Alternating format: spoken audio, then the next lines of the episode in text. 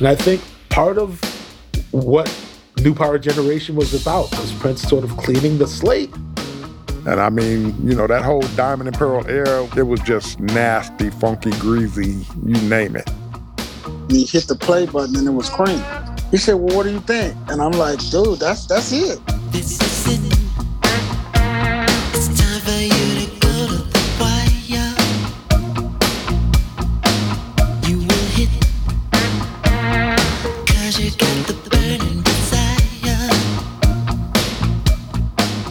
Hello, and welcome back to another installment of the official Prince podcast. It's been a minute and I've missed you. I'm your host, Andrea Swensson. I'm a music journalist in Prince's hometown of Minneapolis. And in this series, we are going to get into what this city meant to Prince and at the formation of his new power generation in the late 80s and early 90s. I'm eager to welcome you further into this city that I love and to convince you why I think it's accurate to describe the first iteration of the NPG as a local band. But I'm getting ahead of myself. We're going to spend four episodes really digging into the Diamonds and Pearls era with the musicians who played alongside Prince. This is the era of Cream going to number one, Prince performing Get Off in butt out pants, and that luxurious title track that so prominently featured the force of nature, Rosie Gaines. This was what Prince's staff described as his yellow period, one where he requested that everything channel his two favorite movies at the time, Godfather 3 and Barbarella, and one that seemed rooted in a newfound commitment to shattering genre barriers and spreading positivity.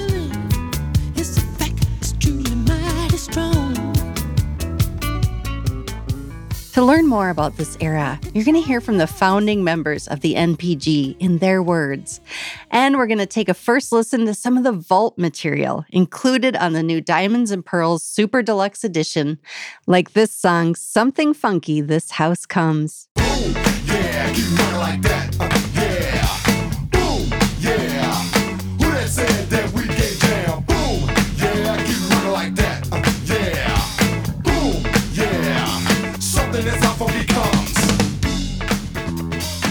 You'll also get to hear the band's reactions as they revisit this material, a lot of which they haven't heard since they recorded it with Prince in the early 90s. But you're bringing me way back. Now I'm just like going, oh, yeah, I remember that. Oh, dang. This is the story of Diamonds and Pearls, a new season of the Prince podcast produced in collaboration with NPG Records, Paisley Park Enterprises, Sony Music Entertainment, and Warner Records.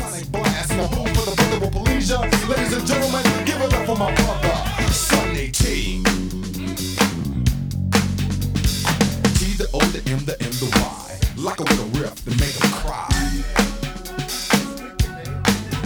Come on, Rosie, with the vocal so warm and cozy. When you sing, you make a brother say, hold me. Ladies and gentlemen, Rosie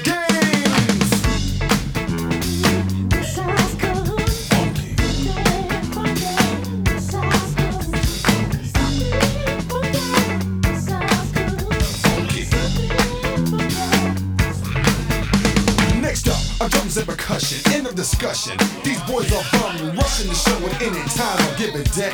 Michael B and Kirky J.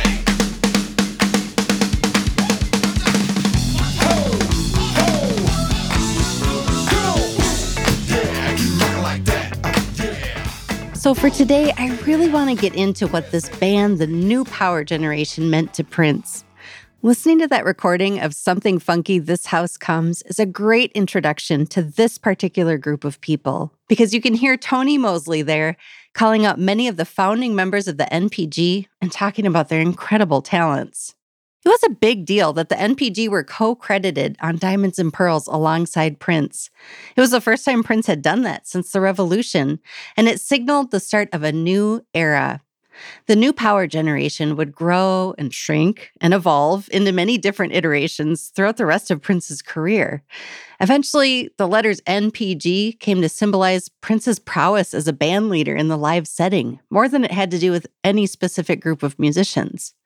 But in the beginning, Prince was on a mission to assemble a band who could help him reinvent himself for a new decade. And as the 80s came to a close, he started plucking musicians out of the clubs in his own hometown.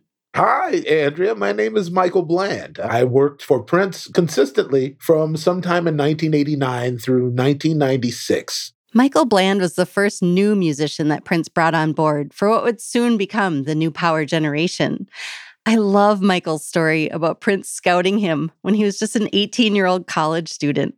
Starting in 1987, I took over drumming for Dr. Mambo's Combo at Bunkers, which is still an institution here, Sundays instead of Mondays now, every Sunday night. And I think what happened was Prince got off the Lovesexy tour and basically just was like, uh, not fired everybody, but he kind of was just disengaged. Like it was over. He was ready to do something else. This is something that I also heard from one of the musicians who continued on from the Lovesexy era with Prince, Levi Seacer Jr. So there was this idea kind of floating around like a you know bad ghost, you know, like like it, the tour wasn't successful, and and uh, the whole band was scratching their head. And and what happened for a short period of time is um, we we were taken off retainer, and during that time, um, I think you know some of the band members were like, "Well, I don't know what's really going on, so maybe this is the time that I should make an exit." Following the Lovesexy tour, which wrapped up in February 1989, the dancer Cat Glover, the singer and keyboardist Bonnie Boyer, and the drummer Sheila E. all left Prince's live band. Obviously, I stayed. I, I stayed, and I was a music director. So um, Prince is like, "Well, you know, it looks like most of the people are gone, so you got to put another band together." So that's when I started, you know, looking for the new players that were the version of the new power generation that I was in. You know, we started with found Michael Bland.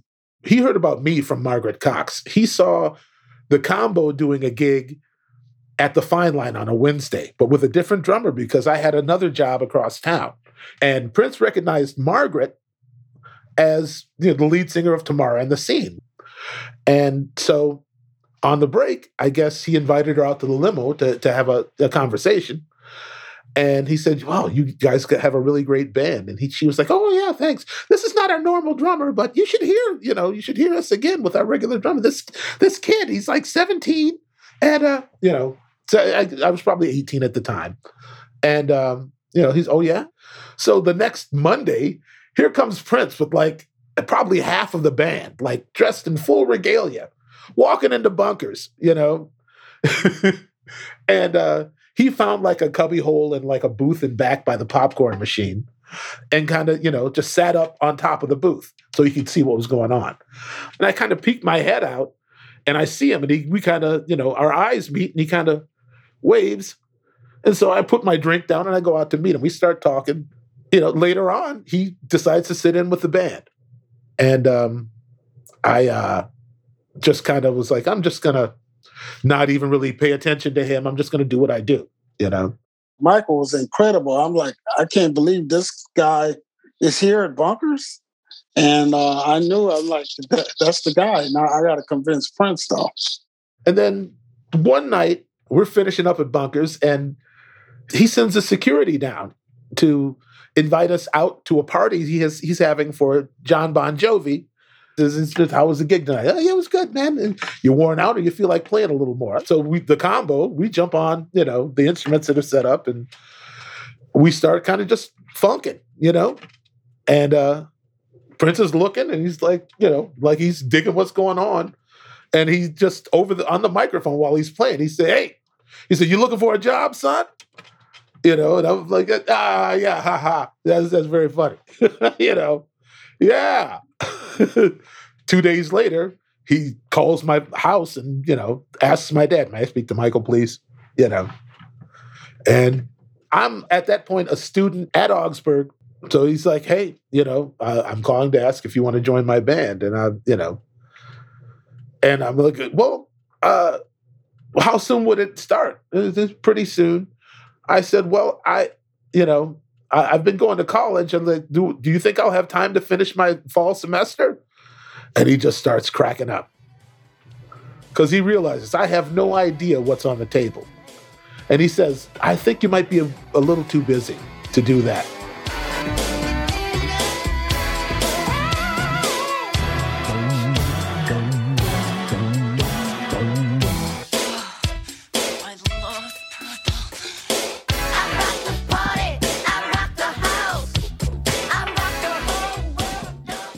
By the end of the summer, Michael was flown to LA to shoot his first music video with Prince, Party Man, from the Batman soundtrack. And he would make his television debut performing in front of millions on the 15th anniversary of Saturday Night Live. Michael was 19 years old. Paul Simon is the other musical guest. So we're there. I accidentally walk into Paul Simon's dressing room by accident because I'm like, oh, which one is it? Uh, I think it's this one, you know. And he's super cool. He's like, well, hey, I mean, you want a sandwich or something, man? We got this, this whole, uh, you know. Uh, no, sorry, Mr. Simon. I, uh, you know, it was an accident. Sorry, sir. As Michael adjusted to his new star studded reality, he realized he had a lot to learn. You know, I was young, I was greenhorn, and uh, he, um, really everybody really pitched in and helped me kind of you know gain an understanding of not just what the job was but just how to hang. You know you're talking about somebody who has conquered the world took the 1980s as a decade and had its his way with it. You could engage him in conversation you know but really you're not there for that. It's a lot like the army. It's like well where's the commissary you follow the hungry soldiers. So a lot of it was that, like keep your eyes open and your mouth shut. And um, you know, he would still engage me sometimes because I had questions. I was a young person, never been nowhere, never done anything. I would inquire. And sometimes I realized in retrospect that I was really tap dancing on his last nerve. And he, I never really got to thank him for that because I really just kind of you know, I'd ask him like, "Oh, do you know what time the flight is tomorrow?" And he's thinking about whatever it is he has to deal with at Warner Brothers, you know, and, you know, and I'm, you know, 18, 19, you know, hey, uh, and he he he turned around and he, I could tell you, he kind of, you know, took a breath first. So you know, he never really just broke out and said, "Do you know who you're talking to?" I've conquered the world that you live in. Don't you understand who I? He never did that you know. and he had real license to do so. Where Michael really shined was alone in the studio with Prince, where the two could communicate on a much deeper level through the music. Their connection was obvious to them both. A lot of the early recording I did with him was just me and him. He'd be playing piano and I'd be playing the drums, and you know, I'd hang around and watch him just go from bass to guitar to keyboards and just build the track and we would just talk and get acquainted during those times. Those times are the ones that I cherish the most with him because it's like we're two people having a conversation. And I got more time with him that way than a lot of people did. Here we go. Me and Levi start, and then you come in with big.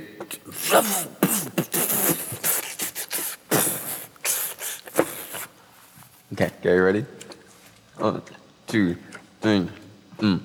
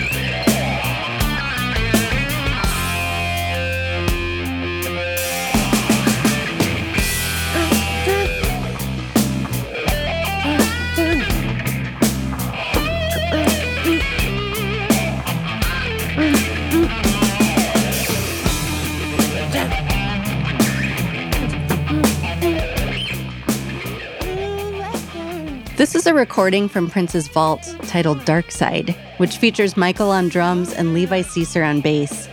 It's one of the earlier demos included in the Diamonds and Pearls Super Deluxe set. You can hear how Prince is gently guiding Michael and encouraging him, playing the role of teacher as well as band leader, and getting him ready to start recording a mountain of new material. Some of the songs we ended up recording in studios around the world ended up being the seeds that were planted for Diamonds and Pearls. The basic rhythm track for Willing and Able was probably the first of it.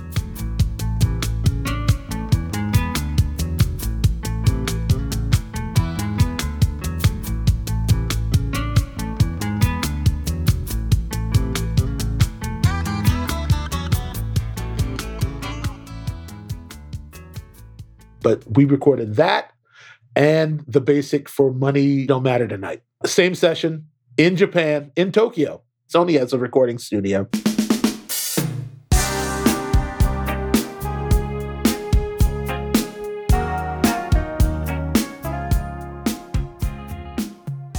And uh, so those two things happened. Oh, also Strollin was recorded during that session. These would have been that towards the end of the tour because we did Europe first and then we went to Japan.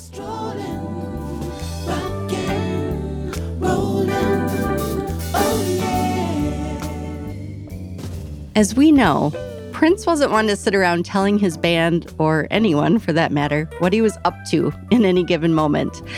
But an interview he gave to Neal Karlen for a Rolling Stone cover story in 1990 offered a unique glimpse into the early stages of his work on Diamonds and Pearls.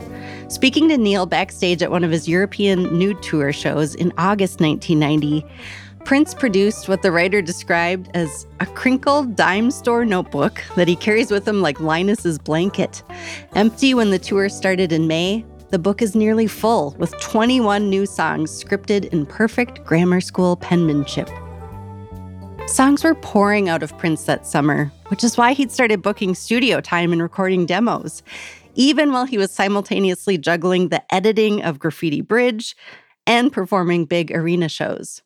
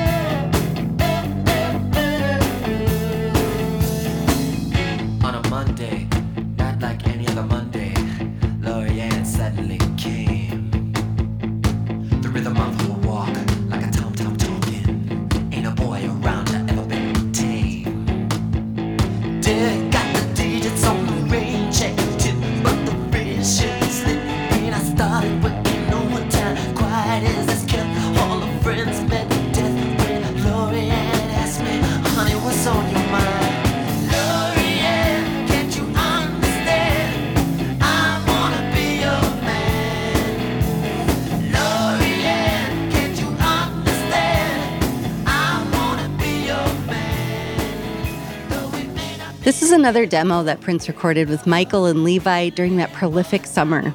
It's called Lori-Ann. Interestingly, Prince would revisit the song three years later while working on the Undertaker project with Michael and Sonny T. And Michael had completely forgotten that they recorded this earlier version. Let me tell you something. This is not the version of Lori-Ann that I'm familiar with. I'm not saying that's not me playing, but I don't recognize that. we had played some musical idea, and he must have turned it into, you know, he, he used the lyrics. That's this is what I'm saying. I did a an interview with Mobeen Azhar from the BBC. He wanted to know what's in the vault. I said, well, mostly it's a lot of songs that you know already, but different versions. Like there's very few songs that, you know, Prince just started and finished. All sorts of things had different reincarnations. Another idea that was reincarnated, as Michael would say, around this period was the song New Power Generation, which was on the soundtrack and in the film Graffiti Bridge. Prince actually recorded an earlier version of this song under the title Bold Generation way back in 1982. The initial recording includes Morris Day on drums, and it's thought to have been earmarked for the Times album What Time Is It?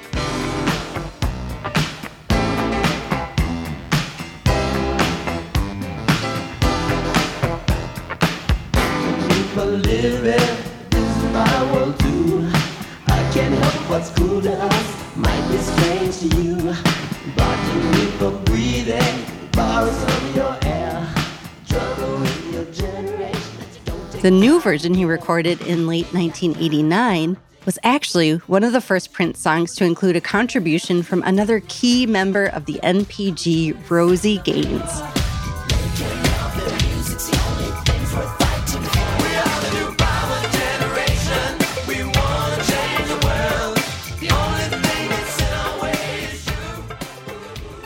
After Michael, she was the next new person to enter the fold.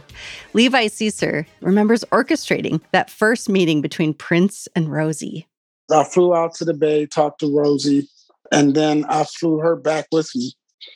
Prince said, okay, he didn't want to meet her first until he actually heard her sing. So I said, well, what do you want to do? He said, well, I wrote a couple of songs. Have her sing those songs, then bring it back to me, and then I'll decide if I want to meet her. And I'm like, oh, this is just a piece of cake here. Rosie Gaines also remembers this interaction well. It all started with Levi Seacer. I was in a band called Curtis Olson Band, and Levi was a guitar player of Curtis Olson. And so Sheila E. took Levi from Curtis, yeah, and then Prince took Levi from uh, Sheila E. and then he left me in the studio with Levi, and we recorded that song, I Want You. Remember that song, I Yeah. Want You? Mhm. So we recorded that in the studio, and then so we had fun with that, and then he wanted to see if he liked it. Prince was in his apartment at Paisley. He gave me the songs. The engineer was ready, so I took Rosie in the studio. We were back in an hour, and he said, "Hey, what happened? It didn't work out." I said, "No, we got both songs done." He said, "What in one hour? No way!" And I'm and I'm laughing. He's like, "Man, let me hear this. No way." So we put the tape on, and uh, one minute in, he stopped the tape. And he's like, that voice is in my studio right now. I'm like, yeah, that voice, that he, because he felt like she was like Aretha Franklin. That voice is in my studio. You telling me that, Levi? He started dancing. He was so happy. And then I was so excited to meet him when I finally saw him. My mouth was open a little bit. because here it was, I was someone that watched uh, Purple Rain about at least, I'm going to say at least five to six times. Right. I watched that and I fell in love with Prince. So then there it was. There he was right before my face.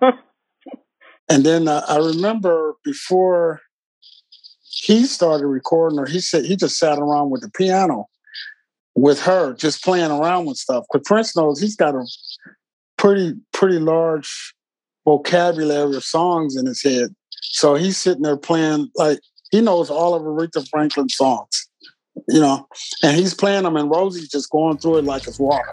That was a nice day. I, I, I wanted to see him happy. He was very happy. So.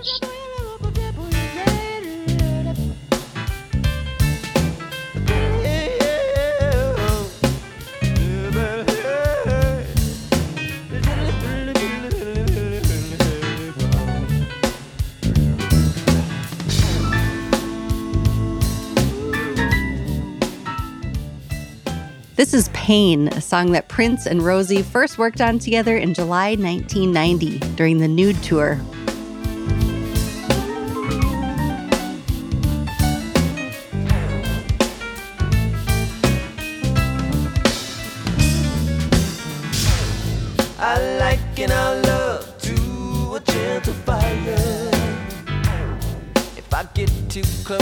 Love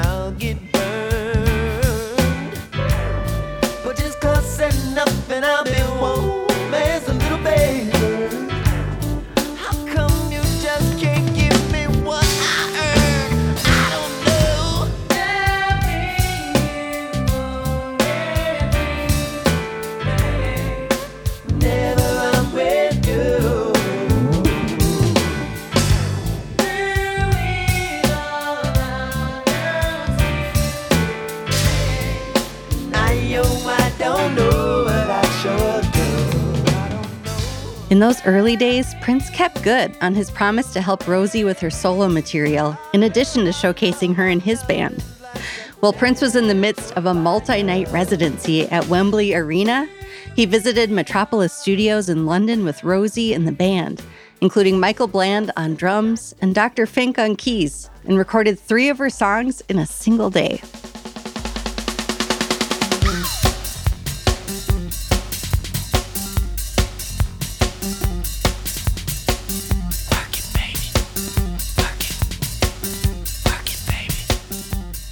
This is Streetwalker, a song written by Rosie Gaines that has been in Prince's vaults until now.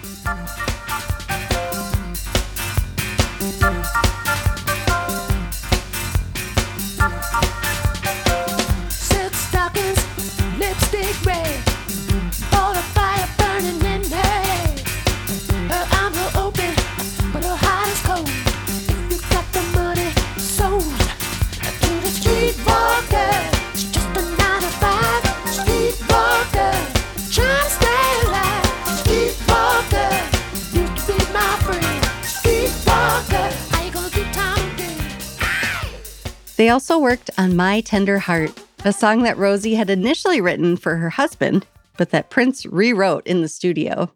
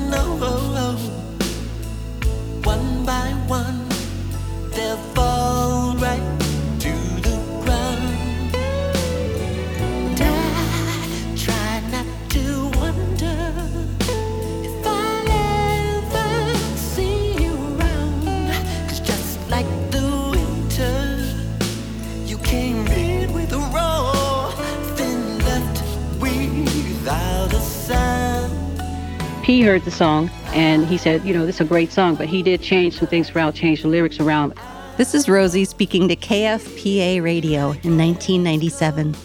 He made the story more about uh, a guy cheating on a woman, but the, the initial story was more about being in love with a guy.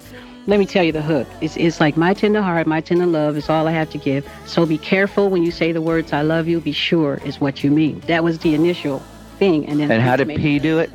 He did. My tender heart, my tender love is all I have to give. Uh, what makes you think I can live without you?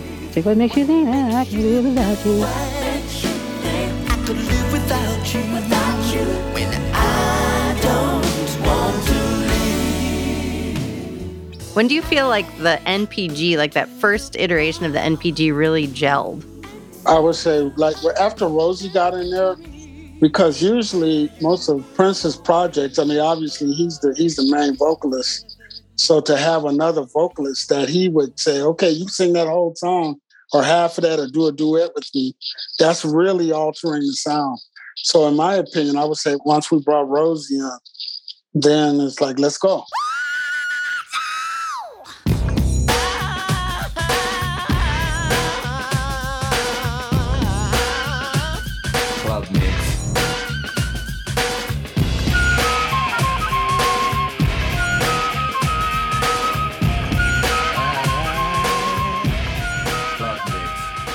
Did you know that scream at the beginning of Get Off is Rosie Gaines? That's something I was so delighted to learn while working on this project. Rosie is all over Diamonds and Pearls, and Prince was clearly energized by working with her in the studio and eager to showcase her talents alongside his own. She's the baddest. Rosie is like the second coming of Aretha Franklin. She can reach anybody. She can make anybody's spirit move. You know? And Prince knew that. She was like the secret weapon, which wasn't so secret, you know? And for him to give a singer that much room in his in his band, that said a lot. I mean, with all of us, he gave me a lot of a lot of real estate to work with. He was so generous with this group, you know, and it, it shows in, in the recordings, in the way he used us. It's like he just let the gifts come.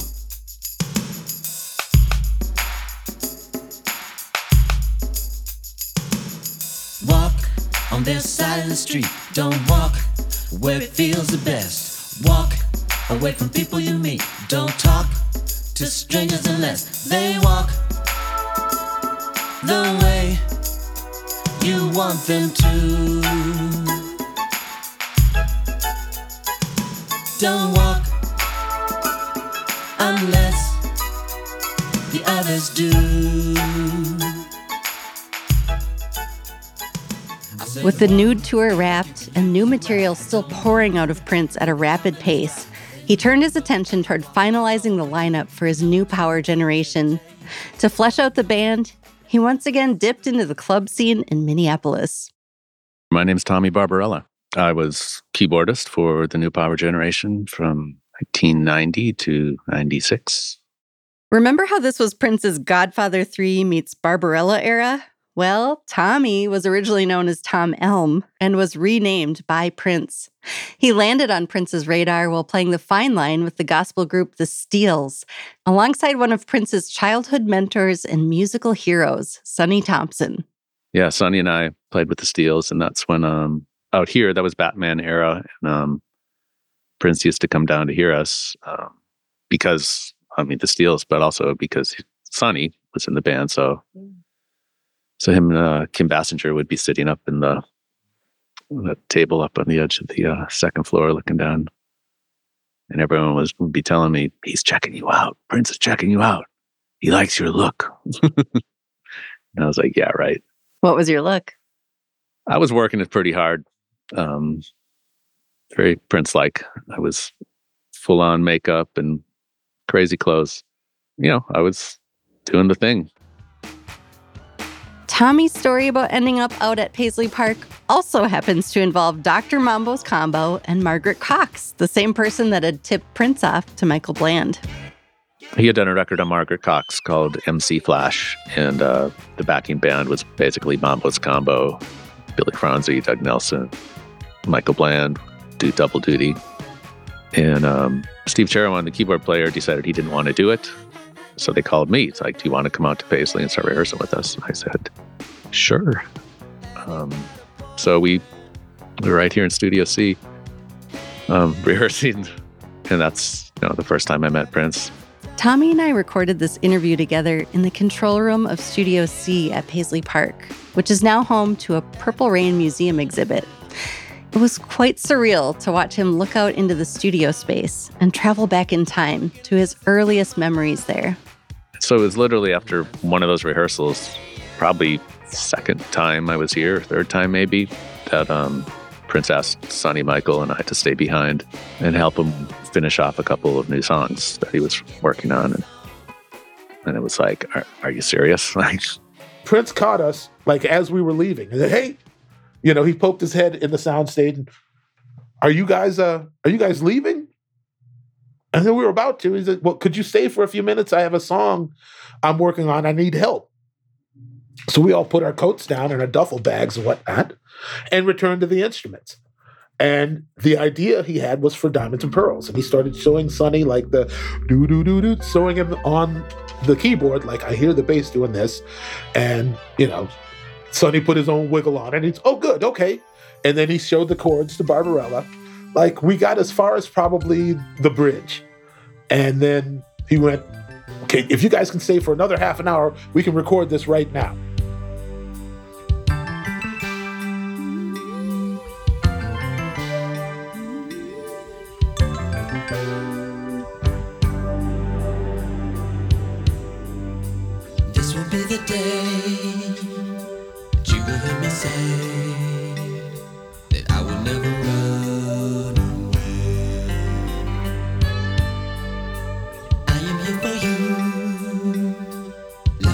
Now tell me what you're gonna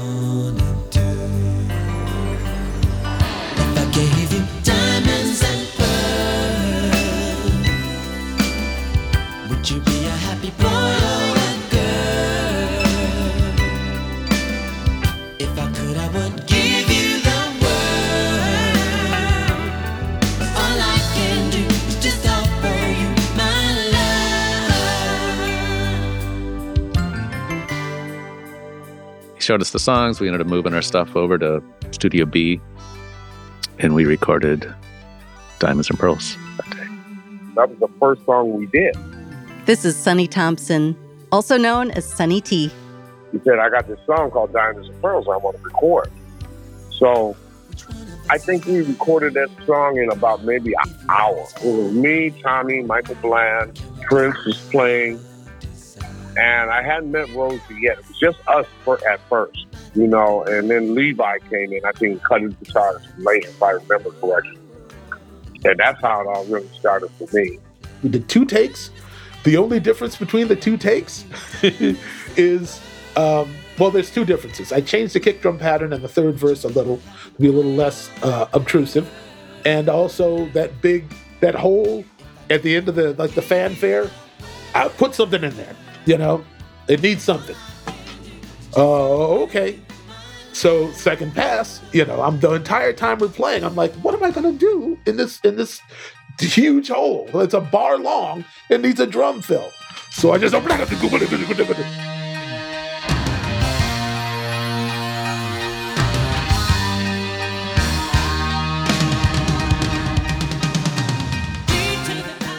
So I do the thing. It goes, Prince is looking from the control room. All right, yeah. He's happy. You know, things went quick, went smooth. Barbarella did a couple of overdubs, and we headed out. Everyone still had gigs to play that night. Michael headed to Bunkers to play with Mambo's Combo, and Tommy and Sonny went to another bar in the warehouse district called Nikki's Cafe. I was playing piano down at Nikki's. Remember Nikki's Cafe? Uh. the goat cheese pizza.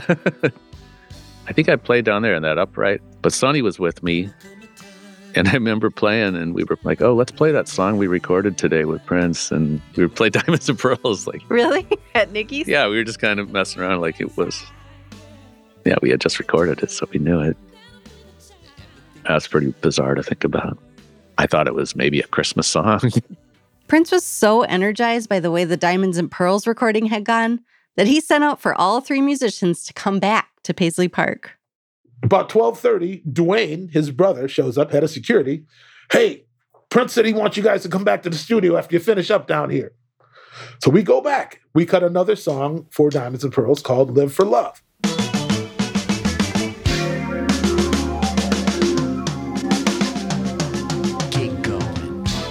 This is an early version of Live for Love from Prince's Vault.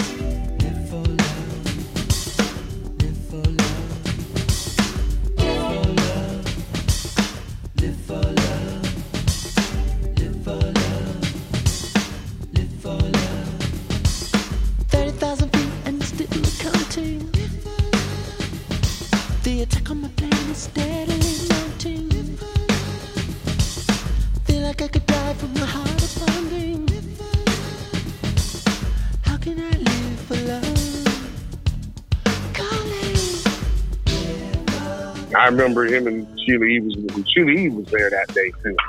he was sitting in the control room with Sheila, and I was like doubly nervous because she was there too. And I'm like, oh my god, that's Sheila E. And and he's like, take a solo, and so like that solo ended up on Live for Love. Prince clearly liked what he heard. In the album mix of the song, he can be heard egging Tommy on.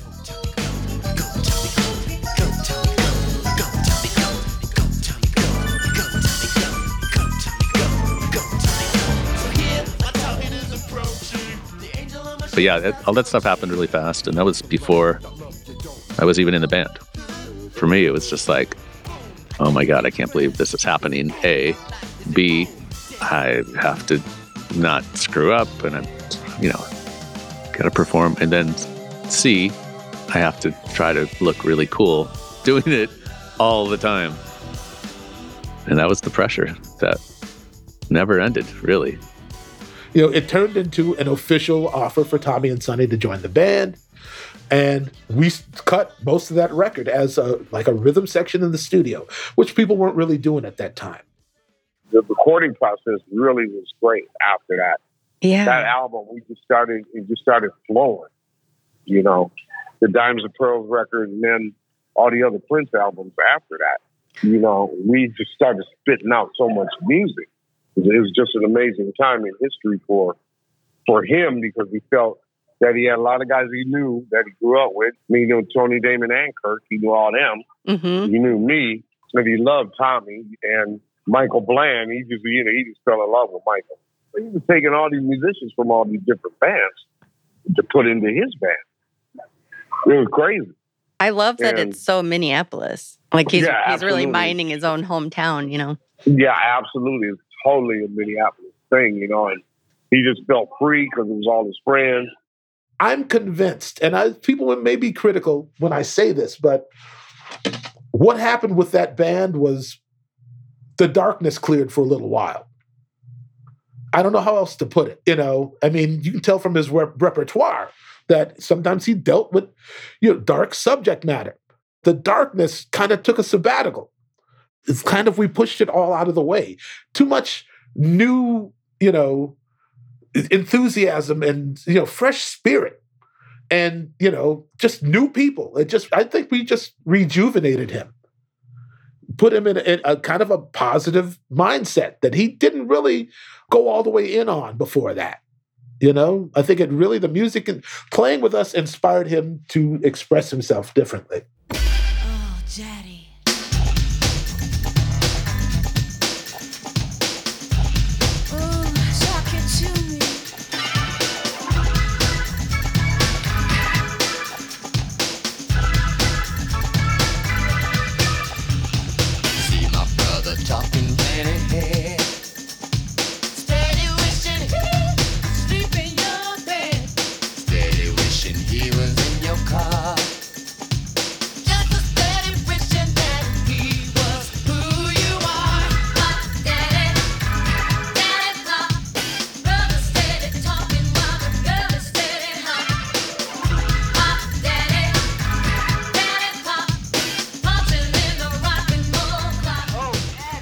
Coming up next on the story of diamonds and pearls, Minneapolis is a feel. You know, you can tell the difference. we are going to dig deeper into Prince's roots in his hometown of Minneapolis. And you're going to meet the dancing, rapping, drumming, singing trio of Tony Mosley, Damon Dickson, and Kirk Johnson, who you may know as TDK or the Game Boyz, and who became a central force in Prince's world during the Diamonds and Pearls era. Never in a million years did I think Prince would incorporate rap into his music. When he talked about it, you know, we had real conversations. The story of Diamonds and Pearls is written, hosted, and executive produced by me, Andrea Swensson, in collaboration with NPG Records, Paisley Park Enterprises, Sony Music Entertainment, and Warner Records. Anna Wegel is our producer, and Corey Schreppel is our technical director. A special thank you to Zach Hockapel, Giancarlo Siama, and Duane Tudahl for all your support. And a very special thank you to Latoya Gaines for helping us to get those priceless memories from her mother, Rosie Gaines. The newly remastered expanded editions of Diamonds and Pearls are available to order now at prince.com. And if you haven't subscribed yet, search for the official Prince podcast on Apple Podcasts, Spotify, Stitcher, or your favorite platform. You're the best. See all my critics wasting time.